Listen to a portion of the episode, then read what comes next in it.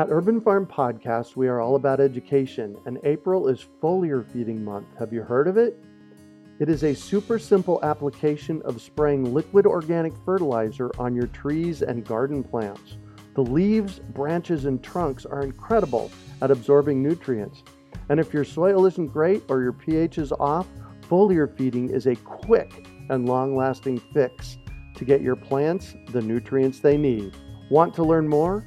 Join us for our free online webinar on how to apply this amazing process to your gardens and fruit trees. Visit urbanfarm.org to sign up. That's urbanfarm.org. Greetings, urban farmers, gardeners, and healthy food visionaries. Farmer Greg here, and welcome to the 380th episode of the Urban Farm Podcast, where every day we work together to educate and inspire you to become part of your food revolution. Do you want to save money at the grocery store? Eat more organic, whole foods? Cultivate food security and feel more connected to the earth? If so, then growing your own food is a no brainer. You wouldn't believe how many people come to me claiming that they can't grow their own food. They think they don't have enough space, that they're too busy, or that they simply don't have what it takes. Perhaps you've fallen for one of these gardening myths.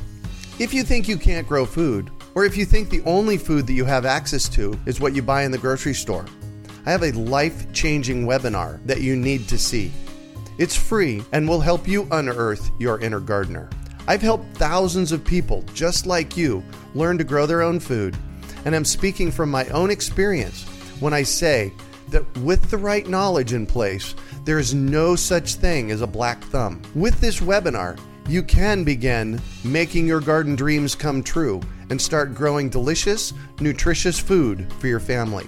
Just text garden to 44222 or go to iwanttogarden.com and you will receive our free webinar about the seven key factors you need to know to grow your own food. Remember, that's garden to 44222 or iwanttogarden.com.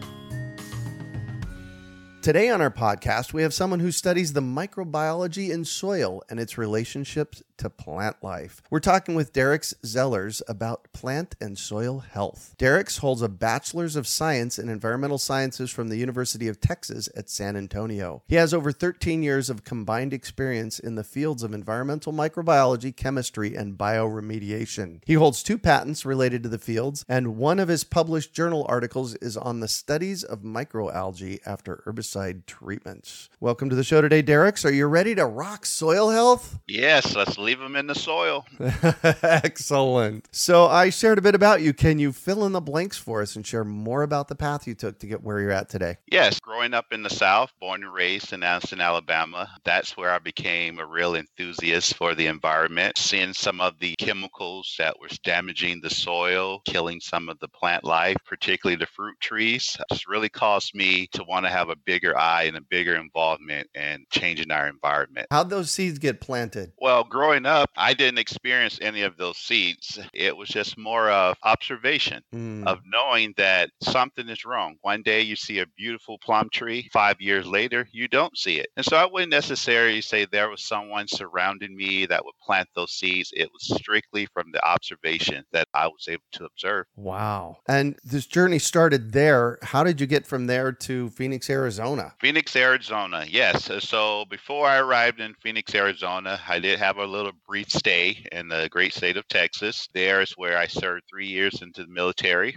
Excellent. Thank you. Oh, you're very welcome. And after leaving the military, that's where I started my educational career in academia. It's where I've received my degree at the University of Texas at San Antonio. Pretty much basically after graduation, I decided that there was two states that I could actually move to. One was being Alabama back home and the other was being Arizona. And I definitely thought about that beautiful sunshine regardless of the heat. And that's how I ended up in Phoenix, Arizona. Well, cool. All right. So let's get into soil health. Yes.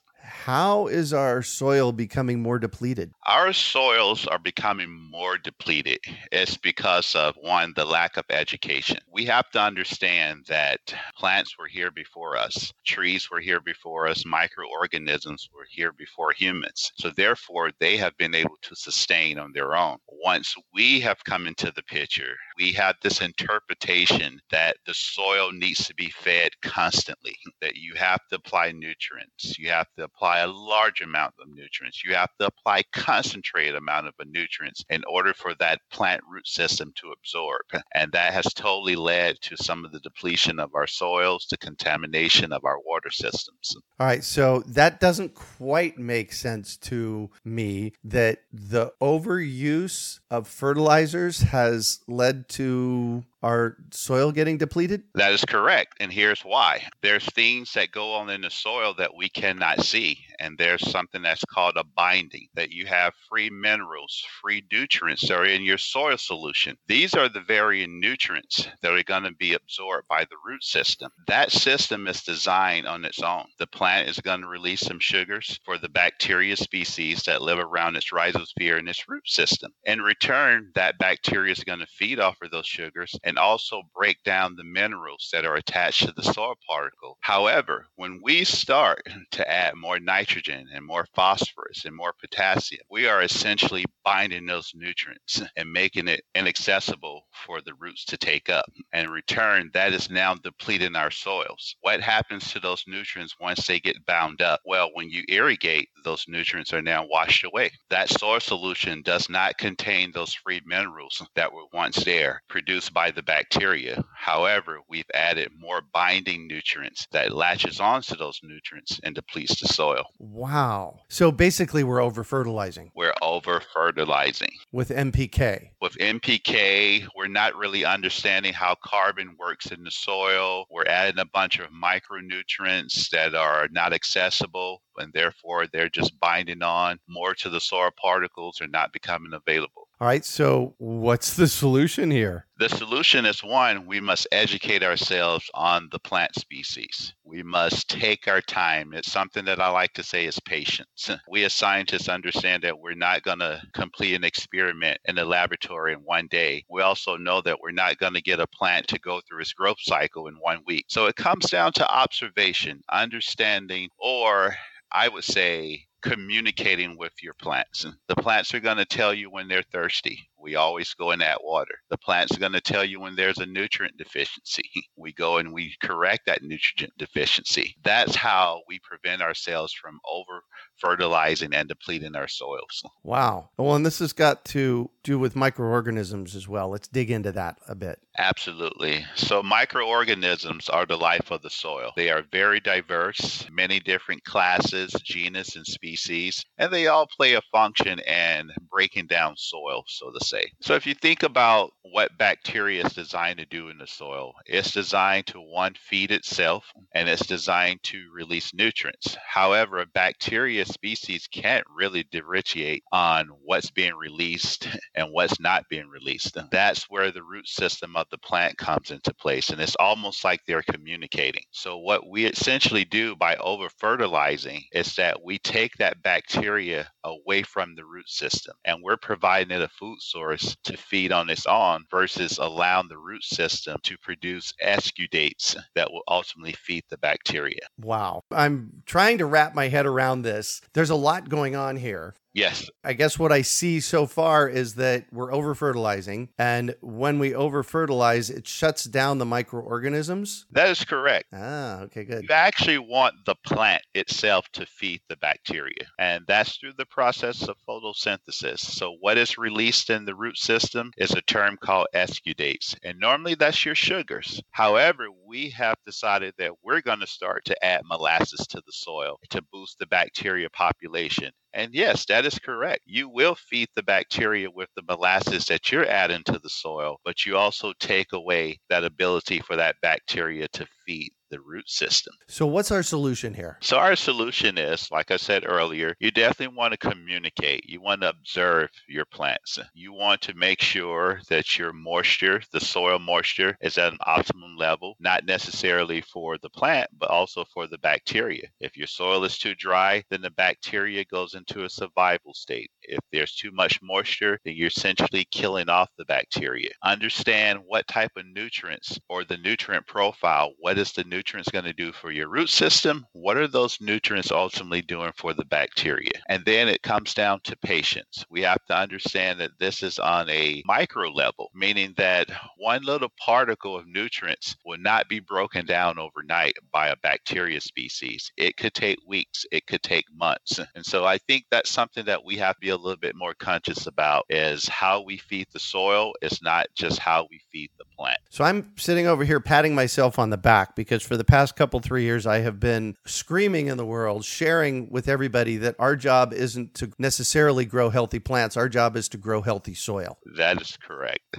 nice. Okay, so I'm doing it right. So I guess that's got to be the next question is how do we grow healthy soil? How do we grow healthy soil is making sure that a natural system is in place. And part of that natural system is having carbon. Sometimes you can find the carbon in the form of organic matter, some inputs such as your humic acids, those things that the earth naturally gave us and that we now can re-implement back into the soil. So adding a nice layer of compost to your garden, adding a nice layer of woody mulch around your trees, that sounds like it's a good first step. It's a good first step in introducing different species of microorganisms in your soil. One would understand that bacteria will have a very, very difficult time breaking down the mulch. But however, the mulch will attract beneficial fungi. And that's going to be important in building that complete diversity in your soil. Got it. You've said fungi and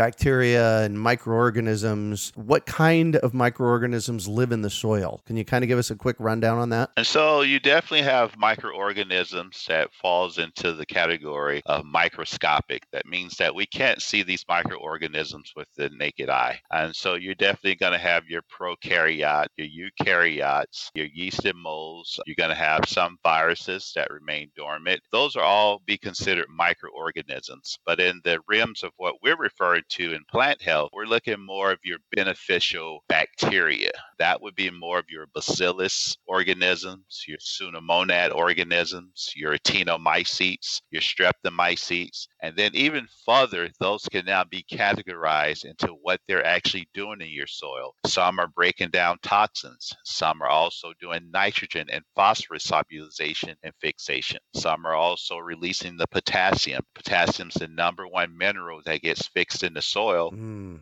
definitely need bacteria to release it. Wow. All right, cool. So, how can our listeners, that includes me, improve our soil? What steps do I take? So, we've added organic matter, compost in your soil, maybe mulch on top. What else can we do? Well, definitely want to control the water input. Mm-hmm. I know that we live in Arizona, and so what we observe is just the topsoil. The moisture is evaporating out of the surface soil, so therefore we're ready to turn on the hose. But we also have to understand is that beneath the soil, microorganisms help create a micro environment, or sort of say a microclimate, where they create moisture around the root tips, up and down the root system itself. And so what we're seeing is just a snapshot of our environment, but below the surface, there's plenty of moisture. So I would definitely say, along with building the proper soil and the proper inputs and amendments, that we definitely have to control our water. Yeah, manage it really well.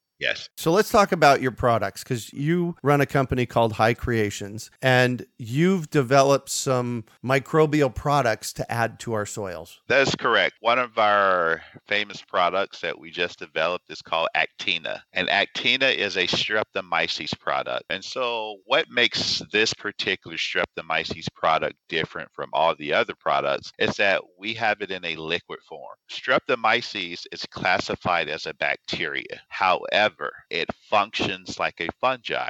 It produces mycelia and hyphae, and that's that whitish spider web wow. that you see. Yeah. Those are associated with fungi and molds. However, this class of bacteria can also function like fungi as well. We decided to put it in its liquid form because we understand the difficulty it takes to germinate once it's been dried down. So that's called actina. That is correct. If I was going to use that, where do I find it? Right now, you can find it on our website at www.hykreations.com. You just go to the store tab and From there, it gives you instructions how to place an order, and you can definitely read up about the product as well. Perfect. And how would I go about applying it? Because I'm going to get some of this from you and I'm going to start playing with it. What's the application look like? So, the application is depending on the size of your property, anywhere from a quart to the acre. Basically, you take a quart of Actina and dilute it into about 10, 15 gallons of water. If you're on a flood system, you can actually just take the product and let it drip into your flood irrigation. Oh. If you are hand watering, just take a small amount, like an ounce ounce to the gallon and then pour it over the top of your potting plants. And really, it almost acts then like a foliar fertilizer when you're pouring it over the top, right? That is correct. The first thing it's going to do is embed itself into the soil. Its number one mechanism and job is to release nutrients for the root system to absorb. Wow. All right, cool. Actina. What else have you got? And we also redistribute some very unique fertilizers and soil amendments. We like to call it the wisdom line. And we call it the wisdom line because of the experience we have with very unique applications right. using some of the basic products that you can find on the market. We carry a fish emulsions which is our noble gills. We have a soul product which is the ultimate chelator. It's a fulvic acid. Uh-huh. you can find that in nature. It's the last organic acid that nature gives us we have a natural kelp product by the name of Essence and that's more on the hormonal side, making sure that you can reach maximum genetic potential from your plants. Mm-hmm. We also have a dry fertilizer by the name of Life, and that's going to be just more of a maintenance. It helps you maintain your fertilizer inputs so you don't one over fertilize. Yeah.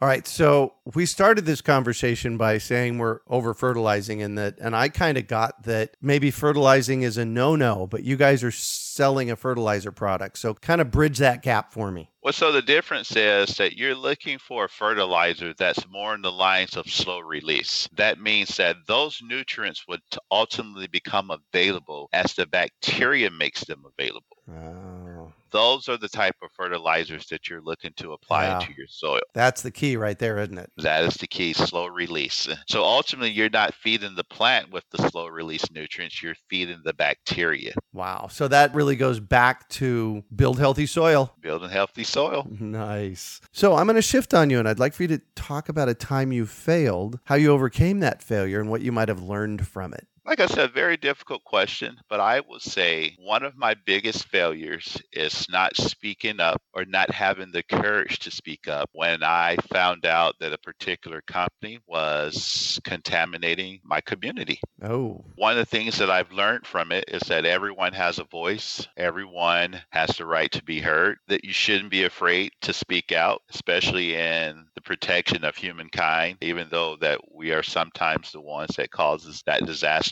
you know, we should never be afraid of ourselves. Mm-hmm. And so I would say that has been one of my biggest failures. It ultimately led to a lot of people in my environment or in my community getting cancer. Wow. That would be one of my biggest failures is being afraid to voice my opinion or speak up. Yeah, so I'll bet that's informed how you be moving into the future. Absolutely. You know, you only get one shot at this. What if it's face to face on Monday and you never just see that opportunity again for the rest of your life? You only get one shot at it and I feel like that was my biggest learning experience is that although I was afraid to speak up, that what I learned is that you only get one chance. And from there, it just instilled courage. Nice. And what do you consider your biggest success? My biggest success is definitely raising my seven year old daughter it's almost like a dream come true where you've grown up, you've experienced so many things in life, and you wonder if you're ever going to get the chance to really tell the truth or pass on your story. And I think the biggest success for me is that I have started to put my daughter on a journey where she would be just as more passionate about me and saving the environment than I could ever imagine. Nice. And so I can kind of imagine what the answer might be on this next one, and that's what drives you? What drives me?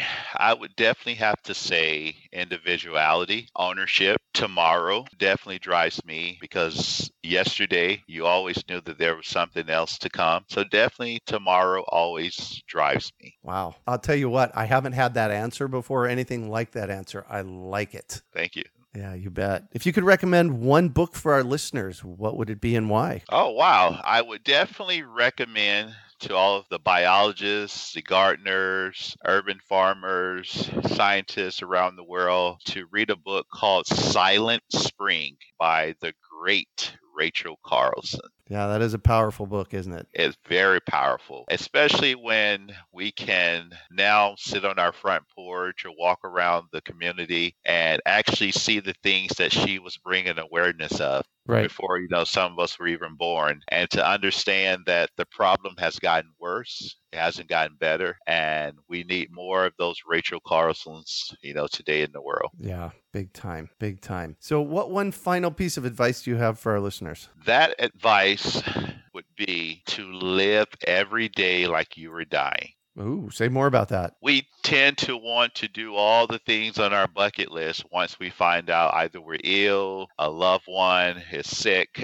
but every single day should be lived like you were dying. I truly feel like that's the only way that we can properly educate ourselves. That's the only way that we can understand each other. That's the only way that we can bring together cultures. Is that if we had the mentality as though the last day was today. Nice, nice, nice. Well, thank you so much for joining us on the show today, Derex. Thanks for having me, Greg. You bet. So, how can our listeners get a hold of you? So, right now, you can either find us through various social media such as Facebook and Instagram. Our Instagram account is HyKreations underscore AZ. Or if you want to read up more about us, just go to our website, which I mentioned earlier in the show at www.hykreations.com. And that's spelled H Y K R E A T I O N S. That is correct. Perfect. You can also find show notes from today's podcast at urbanfarm.org forward slash hykreations two. And the reason it's number two is because we actually got to interview your business partner, Anthony Dominguez, and he had a lot to say about soil health too. So go and check out that podcast as well. We are your urban farming resource. You can find our podcast on iTunes, Google Play, Stitcher, and iHeartRadio. Also visit urbanfarm.org to find articles, podcasts, webinars, courses, more. Well, that's it for today. Thanks for joining us on the Urban Farm Podcast. Claiming your inner urban farmer is easy. Grow food, share it, and name your farm. Then let the world know you're an urban farmer while supporting our podcast. Pick up your Urban Farmer bling, hats, and t shirts at I'mAnUrbanFarmer.com. We hope you enjoyed today's episode of the Urban Farm Podcast. Remember to listen for tips, advice, and resources to help you on your journey with urban farming. You can find us on the web at urbanfarm.org or send us an email to podcast at urbanfarm.org. In the words of Vincent van Gogh, great things are done by a series of small things brought together. Be encouraged that with each lesson learned and skill developed, you are one step closer in the direction of your dreams. One of the first things that many of us learn when we start to garden is how to water and fertilize the soil. But there is an exception to this rule, and it's called foliar feeding. You should foliar feed or water the leaves of your plant with liquid fertilizer when you want certain nutrients to be absorbed better. Not only are the leaves great at uptaking liquid fertilizer, if your soil isn't very good or your pH is off, foliar feeding can help your veggies and fruit trees quickly get the nutrients they need to thrive. If you're ready to start foliar feeding for maximum growth, yields, and quality, head on over to urbanfarm.org forward slash feed the leaves to see our selection of foliar feeding products. That's urbanfarm.org forward slash feed the leaves.